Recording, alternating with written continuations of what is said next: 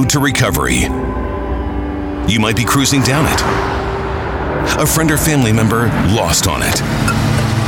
Or the road is, well, still under construction. Relevant Recovery Radio is about getting to that destination of normal health, mind, or strength. Now, Relevant Recovery Radio. Here to give you the keys, Larry Wedekind. Hello. Welcome back to another episode of Relevant Recovery Radio. I'm your host today, Heather Mosier. I'm the guest host. Larry is out of town on business today, so I'm glad that you're here with me. My guest today is my husband. Surprise. Donnie. Uh, we've had a blast doing this a few different weeks, and so if you have not heard, uh, our first two episodes. Go back in the iHeartRadio Relevant Recovery Radio app and find the other two episodes that Donnie and I have done, and uh, and you'll kind of get caught up to speed on uh, what we like to talk about. What I think that relevant recovery is really about. That's right, and they can hear me cover, like carry you through. that too, right?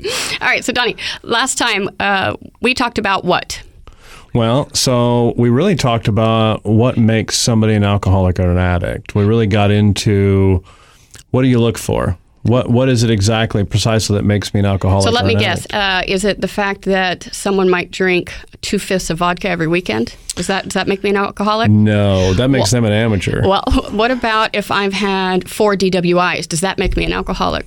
No, that makes you an idiot because they have Uber. uh, what if uh, I spend my last five dollars every week on a bottle of Crown? You need a new job, but you're still not an alcoholic. All right, so tell me, what makes somebody an alcoholic? It's real simple. Uh, there's really two things that make somebody an alcoholic. It's one, we have this physical allergy in our body that most other people don't have. When I put a substance in, even though, let's say I intend, let's say I'm stopping off for a couple of drinks Okay, and that's really my intention. I stop off and I put the substance in my body. Once it gets in my body, sort of takes over my mind, and this craving builds, and I want the second drink more than the 1st mm-hmm. When that the second one gets in, I want the third more than the second, and it keeps building and building, and I have little or no control over the amount I'm going to put in, right? And I think that it's important that we talk. I know at face value, we're talking about alcohol and alcoholism and alcoholics. Mm-hmm. Um, but you're, you know, you're married to a drug addict, right? I'm a recovered heroin addict. That's right. I should have higher standards, but but I want to correlate this physical allergy to my experience, right? I had no idea why I was abusing prescription medication or in the early days, like when it was prescribing. Why was I taking more than prescribed? What do you mean abusing it? Were you talking bad to it? Were you I was whipping it? No, uh, no. Like I was taking more than prescribed. Mm. What was going on is um, I had some legitimate physical injuries, mm-hmm. and and I had some surgeries and stuff that that was real, wasn't pretend, you know, out of nowhere. But I was abusing prescription medication. I was taking it more than prescribed because my body was craving more. My body was telling me, that was great. You actually need more. You're almost good. Keep going. And I can correlate to what you're saying with alcohol. That's what happened with me with opiates. Is it just felt like I was almost good and I just needed to keep going. More was necessary. and, and, there's at times even in my mind or in our mind that we know, okay, I was only going to I was going to stop all right, just one more. And it's literally like just one more, just one more, just one more. For a thousand one mores. Yeah. Yep. Yeah. And so that physical aspect is, is 50% of the problem. Okay. The other half is in my brain, it's in my mind. Because if I only had this physical allergy to drugs and alcohol, then I not... could just push them away and I'd be done. Yep. Right? We wouldn't be sitting here, we wouldn't have this discussion. The problem is that I always go back to it you know, I can look over my drinking career, you can look over your drug career, and we have this stack of evidence that says, hey, this person really shouldn't be doing this. Right. Like DWIs, ruined relationships, jobs in trouble, family situations upended. Yeah. Why? Why, with all this evidence, would I pick it up again? And the problem is, is that on one hand, we don't know why, right? It's this thing in our brain. I definitely didn't know why. Right. It just seemed like countless vain attempts to prove I can use these substances like a normal person. Did you ever figure out how to shoot heroin like a lady? I did not. Uh, right? I tried a thousand ways. I tried really hard too. to Tuesday, and and I just couldn't do it. And I'm sure you tried to drink like a gentleman, right? Yeah, never achieved it. And I think that, but we were far down the scale though. And there are budding drug addicts and budding alcoholics listening to this show that aren't going to identify with how far off we were. Well, you know, and at one time I was a budding alcoholic. Right. You know, at one time, um, at one time my heavy drinking was on the weekends or it was a Friday night. So for a long time, I didn't quote fingers in the air have to drink. Right. Uh, it wasn't a necessity. But you move farther and farther along, and next thing you know, um, I'm literally in the beer aisle, not wanting to buy beer, But with beer. tears coming out of my eyes, and literally buying it anyway Yeah. because I just I didn't want to, but my brain just kept saying, "Listen, I'm not going to let this go until you do it, no matter what's going to happen. I know what's going to happen. Right. Doesn't matter." Because that's what I. People say that the definition of insanity is doing the same thing over and over again, expecting a different result, right? And then, but what we in the fellowship understand is that's not our definition of insanity because we know the result. That's right. And, and we're, we, we don't have the power not to do it anyway. I just don't care anymore. Mm-hmm. You know, and whether I care, don't care. But you got to be like a double winner. You have to have both of these symptoms to truly be a real, true, powerless alcoholic or drug addict. Well, that's right. And, and so what we find is the real problem centers in my mind because this physical allergy, literally, if I can keep it away from me, I'm fine. I Mm-hmm. don't have a problem. I just don't drink. The problem is, is that my brain keeps telling me over and over Try again that it's okay. Try the game again. Do you Try know what? You again. couldn't control it last time because Crown Royal just has too much sugar in Mm-hmm. it. So you know what? Maybe try vodka. right? And what I always, when I sit down with somebody that comes through the Matthews Hope Detox and I'm talking to them about uh, their experience with drugs or alcohol or whatever they're there for, I always try to zero in on whether or not this person has experience in life where life gave them an, a reason to quit. Life gave them a motivator, like an arrest, or the mm-hmm. spouse threatened, or they were pregnant, or whatever. Did life give you a reason to quit? And could you? Consequences do not Did you quit? Nope. because no one wants to admit they're the real, true, chronic, hopeless, powerless Right. alcoholic, right? But when we look at it on face value, then why didn't you quit? If you still have the ability to choose to drink or not, then why did you drink again? Right. And I have heard a thousand different reasons. And truth be told, if somebody's really being honest most of the time, and it says it in our literature, that we really don't have any idea why. We don't know why we just do it anyway. That's the insanity of it. That's right. We'll be right back after this quick break. You're listening to Relevant Recovery Radio with Heather and Donnie Mosier. Don't go anywhere.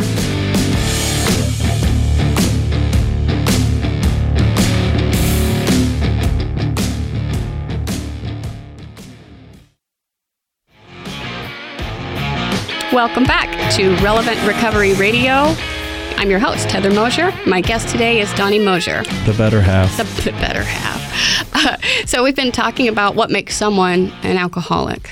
And and once you know, once somebody sat, I know this happened for me. Once somebody sat me down, and really, once I was able to relate and go, yeah, it's true that when I started drinking, I really couldn't stop. Like once I started, and then there were so many times that I really, really wanted to quit. Here, let's clarify something, by the way.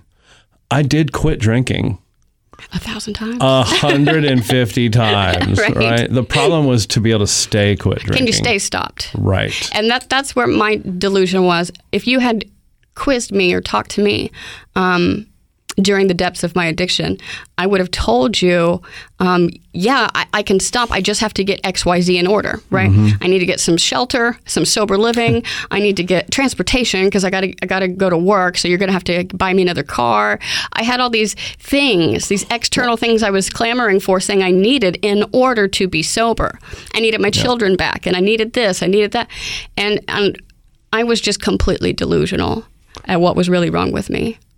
That's okay. I got all that once I got sober. Yeah. It was the opposite of like, okay, I've been living like a clown. So now that I'm sober, let me go ahead and just quit smoking and eat right and drop weight and blah, blah, blah, Right. blah, right?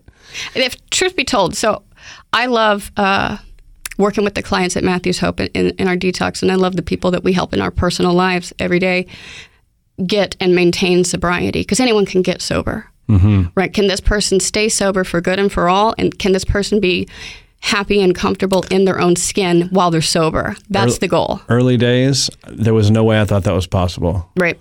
I mean, I can remember my first meeting. I, I was never, you know, my first 12 step meeting, I was never so uncomfortable. and I mean, I had been sober 24 hours. Yeah. I was ready to jump out of my skin just because. Yeah. And then I walk in this room of these people who are hugging each other and saying hello and they're happy and they're drinking coffee. I wanted to choke somebody. right? And I think that, man, that's the one thing I want to drill home. My family would, when I was in my addiction, my family was asking, Heather, why are you doing this? Heather, why do you do this? Why do you do this to yourself? Why are you doing this? I couldn't not do it because it was the only thing that let me be comfortable in my own skin. It mm. was a solution to being Heather. And alcohol was your solution to being Donnie.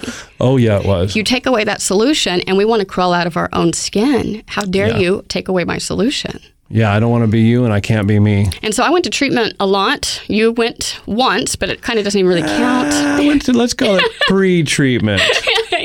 you were 15 and it was like for weed and I don't know Listen, yeah, really when. I was 15, I, I was, you know, this is the 80s, the treatment boom. They're sending you to rehab for, you know, if you looked at alcohol wrong. And I, I did need therapy at the time, but I was definitely not an alcoholic. so I, I would say you really didn't go to treatment for alcoholism ever. I went for a year long vacation. That's what you did. I went to treatment five times in my 30s as an adult that wanted to be sober. So that's, so you got sober going into treatment, through treatment. Uh, technically, yes. yeah. Um, I went to three detoxes Mm-hmm. uh, and I would get loaded within hours of leaving. And then I went to a 30 day place and I, I lasted just under three months. And then I went to that 30 day place again a fifth time, my fifth treatment. Uh, and, and what was different that time than the other times is nothing nothing magical. There's no answer I can say of like I was finally ready or I was finally done or I'd finally done all the heroin that Heather needed to ever do and now I can move on. It, it wasn't that at all. It was like I was out of ideas and I was just so hopeless that I was ready to just die and get it over with. Yeah. See that I that I completely get. Like I would never sink so low as to do heroin. right. Listen, but as just your garden variety drunk, um, by the time my friend who I grew up, I grew up with this guy that was a drunk like me, and and we hooked back up in life. We had you know gone our separate ways, and then sort of found our way to each other again, and and. I didn't trust him right off the bat because he wasn't drinking, Right. uh, but he was real different. And when this guy told me that he quit drinking, I I sort of rejected him immediately in my mind, like, well, you're probably working for the CIA now and you want to catch me saying something. Uh, but, anyways, when this guy takes me to my first meeting and starts talking to me and starts telling me, hey, you can have fun and be sober, I'm like, no, you can't. No, you can't. No, you can't. Because I, I prepared a drink and a joint for everything I did, including driving. yeah, right. like, if you, like, That's if you, scary in Houston too. yeah, if you ever want to, like, if you're not sure if there is a God, I never got a DWI or killed anybody. There's There's definitely, definitely a God. God. And that was the thing going like you always talk about your experience with this first meeting and I don't even remember my first actual meeting. I don't remember what was said or what was talked Mm. about, but the only thing I do remember is after it was over. I remember like 150 people in this room. I'm going to get emotional talking about it. I just remember 150 people in this room standing up and holding hands and saying the Lord's Prayer together. Yeah. And I could feel God there in that moment. And, and I could just feel like in my core that God's telling me, you need to be here. You need to be around these people. Just stay here. God, you get emotional, and I believe that I bristled with antagonism. it repelled you away. yeah, listen, God and I hadn't been friends in a very, very long time, yeah. and I certainly didn't like his fan club. Right. So I sort of had that opposite. You know, the the meeting goes through, um, everybody circles up and they do the Lord's prayer, and I'm just staring at these people, going, "Okay, I've I've been invited to a cult meeting and I didn't even know it." And I'm looking at my buddy like, "What did you do?" But it's the best cult ever. But that's the thing. It's like here's the, here's an atheist and a born again Christian, Yeah. all going into a fellowship. Neither one of us could stay sober, and we had the same exact illness. It sounds like the beginning of a joke. An atheist, An atheist and a Christian walk blah, into a room. yeah, but but that's what I had to wrap my brain around. And man, I saw a bunch about God on the walls and and in the steps, and I thought, I was prejudiced. I thought, what can you people teach me about God? And I saw that on the walls and I went, oh, I'm screwed. Right. Yeah, because there's no way I can do that. Like me and that dude got an agreement. You stay on your side, I stay on mine. But that's the whole idea around understanding whether or not I'm a real alcoholic, whether or not you're a real alcoholic, because Right. I didn't have a choice. the gravity of that understanding mm-hmm. is so important. Because if you don't believe that's true about you, you're not going to stay and you're not going to do what needs to be done. But so literally, I'm coming into the rooms as an atheist. I'm uncomfortable. I want to come out of my own skin. And when I am explained this this problem that I have, this physical and mental obsession, right? This problem that I have, and basically, there's nothing I can do about it. Right. And and I had proof of that. Like I didn't argue that because I had tried to quit for ten years. But you're really rare, unfortunately, and most people aren't. And so, just playing devil's advocate for a moment, most people, when they get this information explained to them for the first time ever, they're going to be like, I, I get down with the allergy. When I drink, I crave more. I get down with, with mm-hmm. the physical allergy. But you telling me I don't have a choice about whether or not I'm going to drink? Ludicrous. You're crazy. right. I just need to go to the gym and read some health magazines. Join yoga and buy some crystals, whatever they think is going Right. to fix their life, right? Cool, then. Go try that, please. And you come back to me if it doesn't work. Yeah, I I am lucky because I tried that prior. Right. And I hadn't. Right. You know, all that time that I didn't believe in God and I was so against the idea God was working in my life, and I didn't even know Right. it. Because quite literally, I had tried everything on my own. I ran out of options. I, my list was finished. I didn't have anything else to try to quit and stay quit. Um, and then you come in the room and I see that on the wall and I'm like, Ugh. but I'm sort of in a dilemma. But you believed step one. 100% because I had the experience. And, and I did too eventually after five treatments. Right. Right. After five treatments, I, I believed that I couldn't stay stopped on my own power. I believed that I needed a power greater than myself. Yeah, I, I believe that I had the illness because I had the experience. I really did try. I tried hypnotism one time. Come on, you know, they couldn't even hypnotize me into being sober. My, my cousin got hypnotized once to stop smoking, uh, but the, the guy actually did some sort of double hypnotizing trick where he couldn't remember his name unless he put his finger in his belly button. And so like, he went home and for like weeks, he, if you'd ask him what his name was, he couldn't remember unless he put his finger I in definitely went to the wrong hypnotist. So, okay, so before we like finish this segment, I just want to say that like it's possible to walk in the rooms either not believing at all and being against, Yeah. or completely believing and still having no solution. True. True. An atheist and a Christian, both unable to stay sober on their own power. We'll be right back after this quick break. You're listening to Relevant Recovery Radio.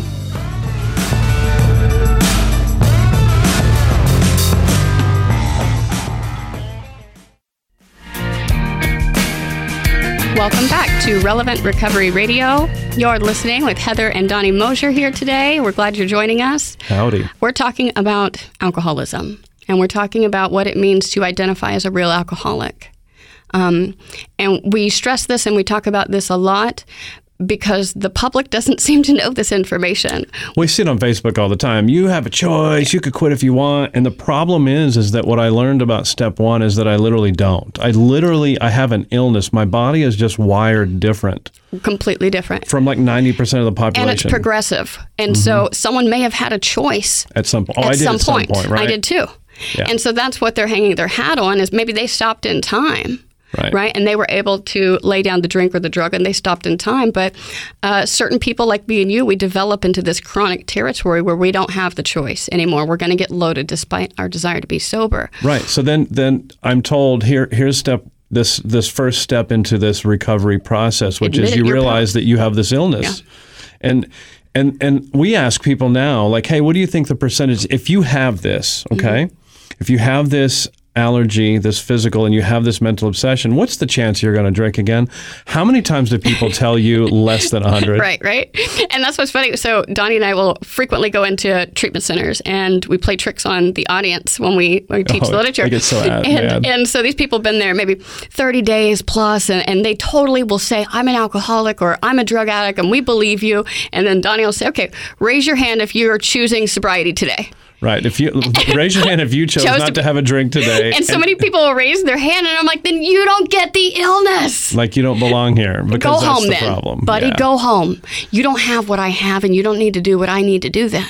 Because that is the stark reality: is that of my own, I cannot do anything about this. Because if you did have the power, if you still believe, you, then then choose to not drink.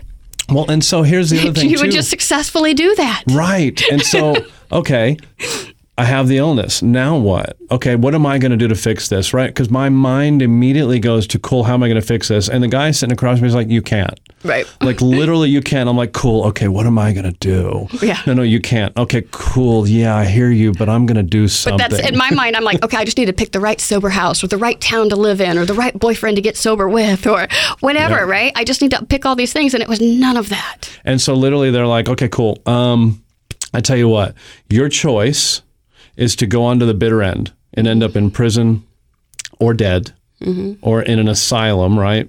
Yeah. Or accept spiritual help, that word God on the wall or a, a power, spirit of the universe. And I went, cool, is there a door number three? It's like the price is right, right? You don't want those two doors. no, let's go somewhere else. Let's do something else here. But the problem is, is that that's what I had to But do. pause there because, man, the prejudice that I had coming in by being told, okay, the solution is spiritual. Mm-hmm. Then I'm like, cool. What can you people teach me about God? Ooh. And and I have worked with a lot of other alcoholics, and I think I see something that's very common.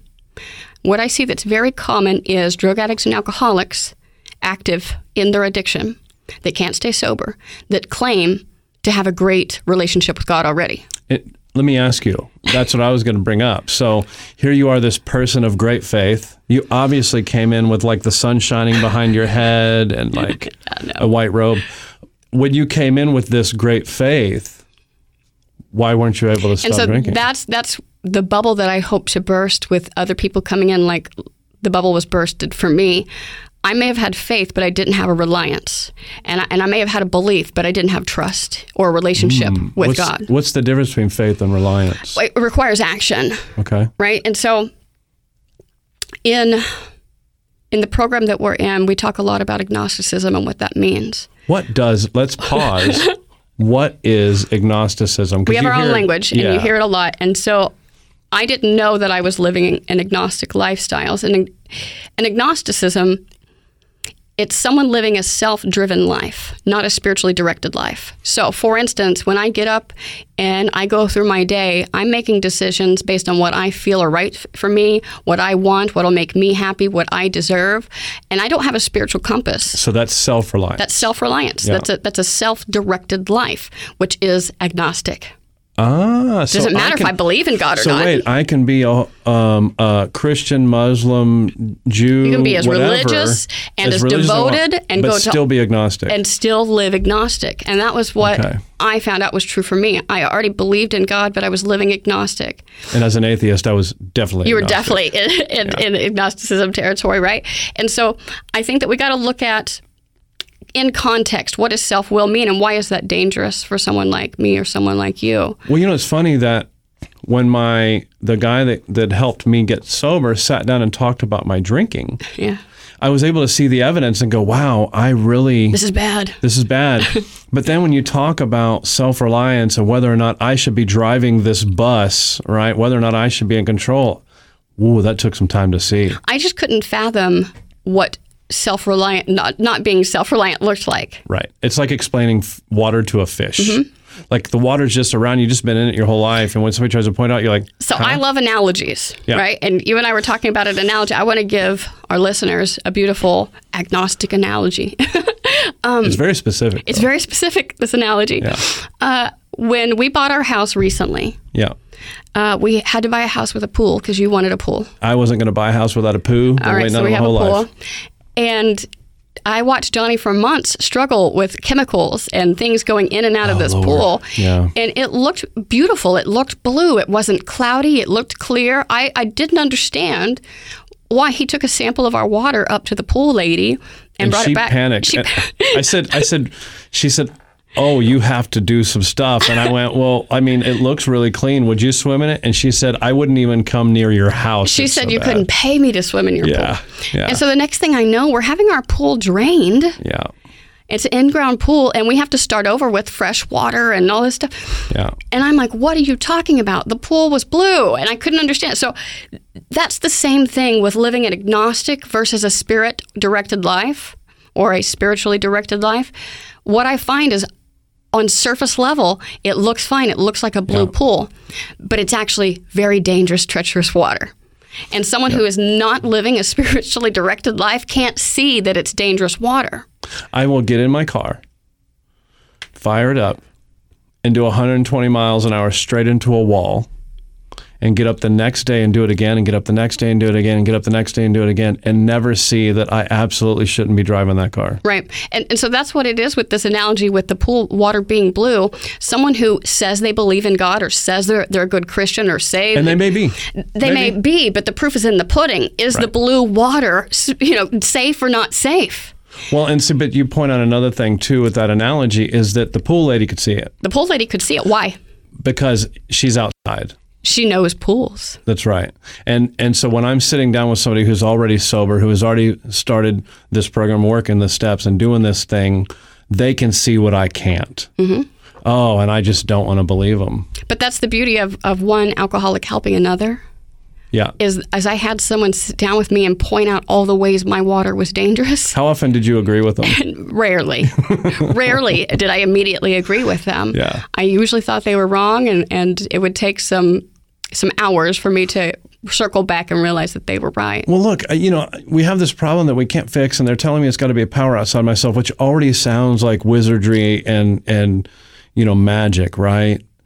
Because I've gone through my whole life and pretty much gotten what I needed when I needed it. Look, even if it's inside emotional things, I will find people for the juice. I will find people where I can pull emotional energy from them. I will find people to help me get things. I will, if it work, if I need to make more money, right? Whoever I'm up against for promotion, I'll go talk bad about them to the boss. Right. I'll buddy up to the boss. I will politic. I'll do everything I can. So in my life, I've gotten these things that I needed sort of against the odds. But that's the the antithesis of this. When you look at what you did, you were living in a, in self, mm-hmm. and you're looking at I need this promotion. I need this job. I need I need this promotion, and you're going to step on the toes of your fellows to make sure you Yep. get that promotion. Um, but we didn't realize you were paying a spiritual price to get that. And, and you know what else too that I realized today? Now, this is eight years being sober and doing this deal that we do. Is that today, when I don't practice self reliance, when I rely on God, when I do get those things, I have gratitude. Mm-hmm. I never knew what that felt like because all those years of getting everything I wanted and You were needed. entitled to it before. Right. And that's the biggest thing. Living a spiritual life, you can't actually live a spiritual life and have gratitude be abs- abstinent, right? It's going to be included by very nature because I realize that I don't, I'm not entitled to things. Okay, so we're told that we have to have this power. That's the only way you're going to stay stopped, right? Yeah. What's the steps to get there? And I don't mean like the steps, but I mean like I'm a plan guy. Right. And you definitely are. You're a plan gal. There's no way around that. I like lists and you are an points. OCD freak. right? So, how are we going to get there? And I remember that this was part of what baffled me. And thankfully, the fellowship is kind and loving and tolerant. And they're like, hey, cool, we'll figure that out. Go to dinner with us after the meeting. Hey, cool, we'll figure that out. Let's go help Joe move this weekend. They just kind of keep you busy while you're doing the stuff. Right, right. Uh, we'll be right back after this quick break. You're listening to Relevant Recovery Radio. Don't go anywhere.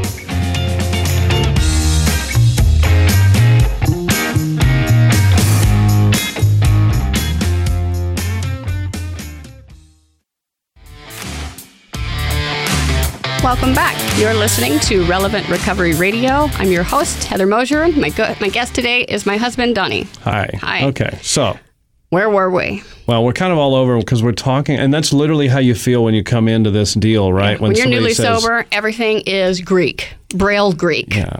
I mean, you can talk quantum physics to me all day long, and I just agree with you. You can tell me that this molecular particle called an atom makes up every substance known to man, depending on how fast they move and what they're paired with. And I go, cool. Yeah. Never seen through an electron microscope, but cool. I'm with you. But suddenly you start talking about a spirit of the universe and God solving your problems, and I'm like, You're like, mm, hold on. wait, Matt. Wait, Matt. Wait, Matt. I need I, got- need a PowerPoint presentation here. I got questions. I got questions. Like literally, you could tell me time travel is possible, and I won't question you. But you'd start talking about spirit of the universe, and I'm gonna need some uh, need some answers. And I think the whole point of what's beautiful about the program, the life that we live, is that this is not about defining what God is or isn't, Mm-hmm. and it's not about any specific religion at all. No, no. If, if it was, there'd be a whole lot of us not sober. yeah, that's what threw my whole uh, cult assumption out. Right.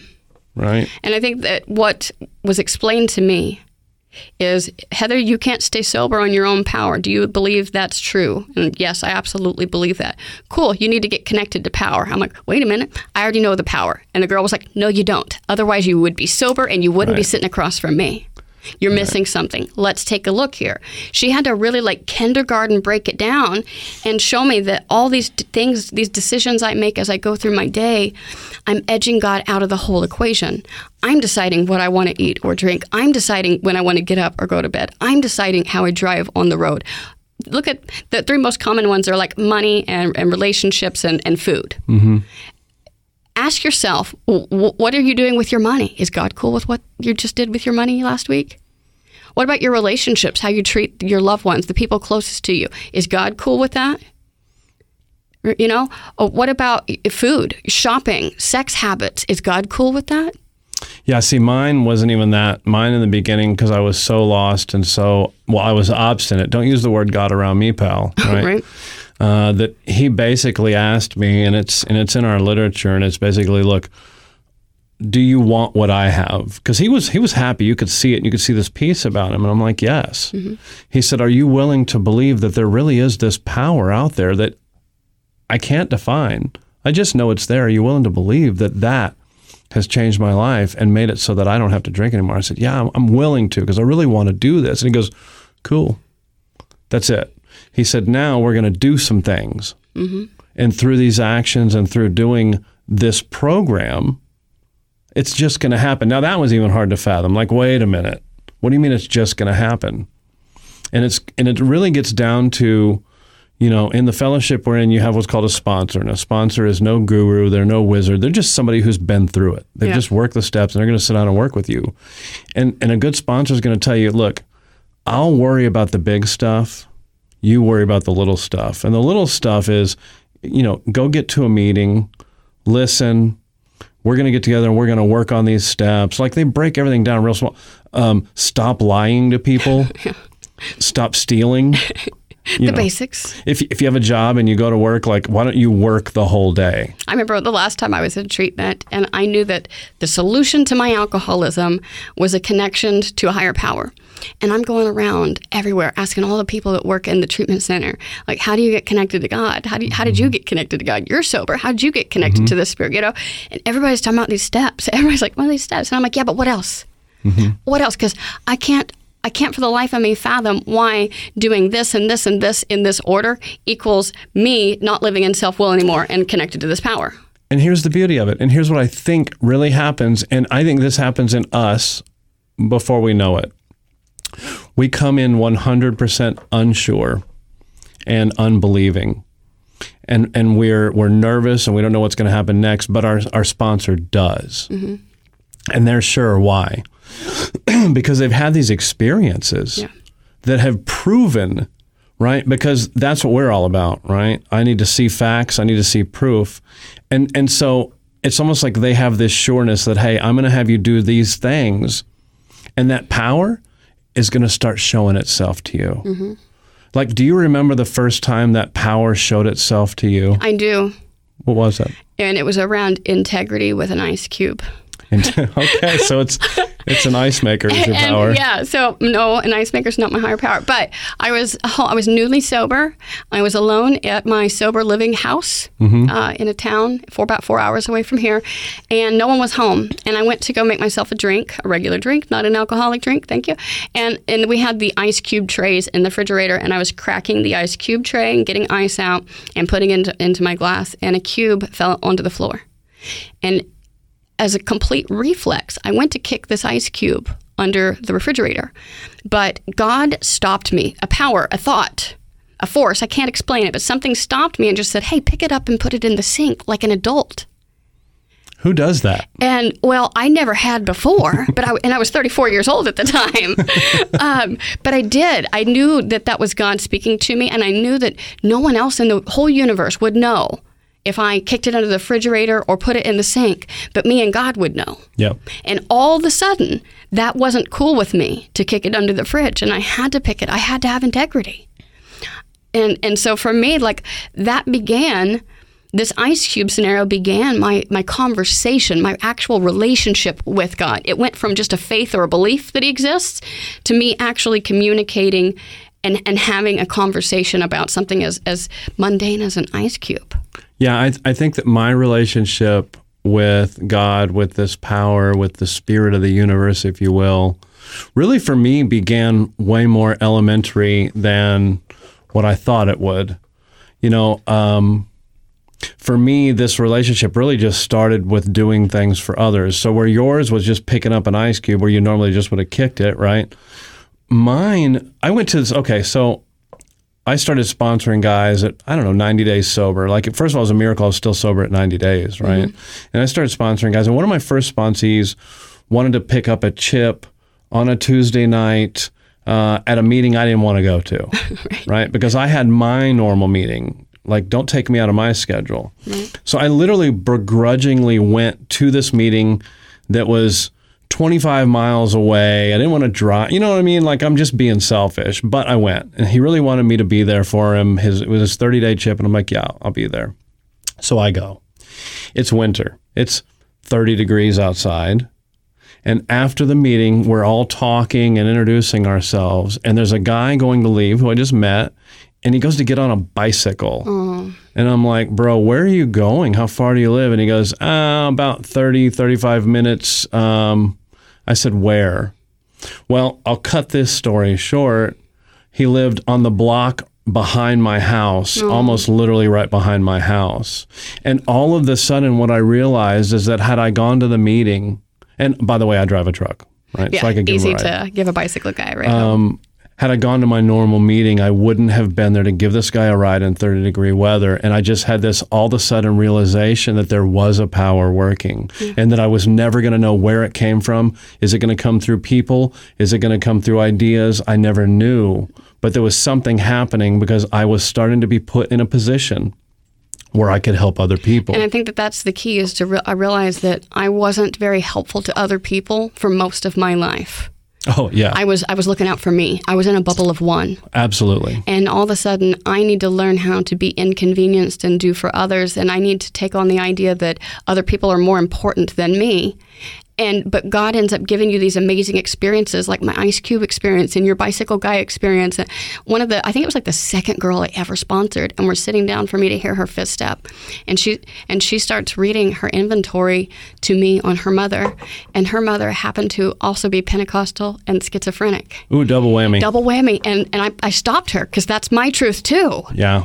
And I stopped her. I said, "Did you know my mom is Pentecostal and schizophrenic when you asked me to sponsor you?" And she said, "No." And we both cried. Which one of those things do you take meds for? Um, all of them. I now take meds for all of them. No, I'm kidding.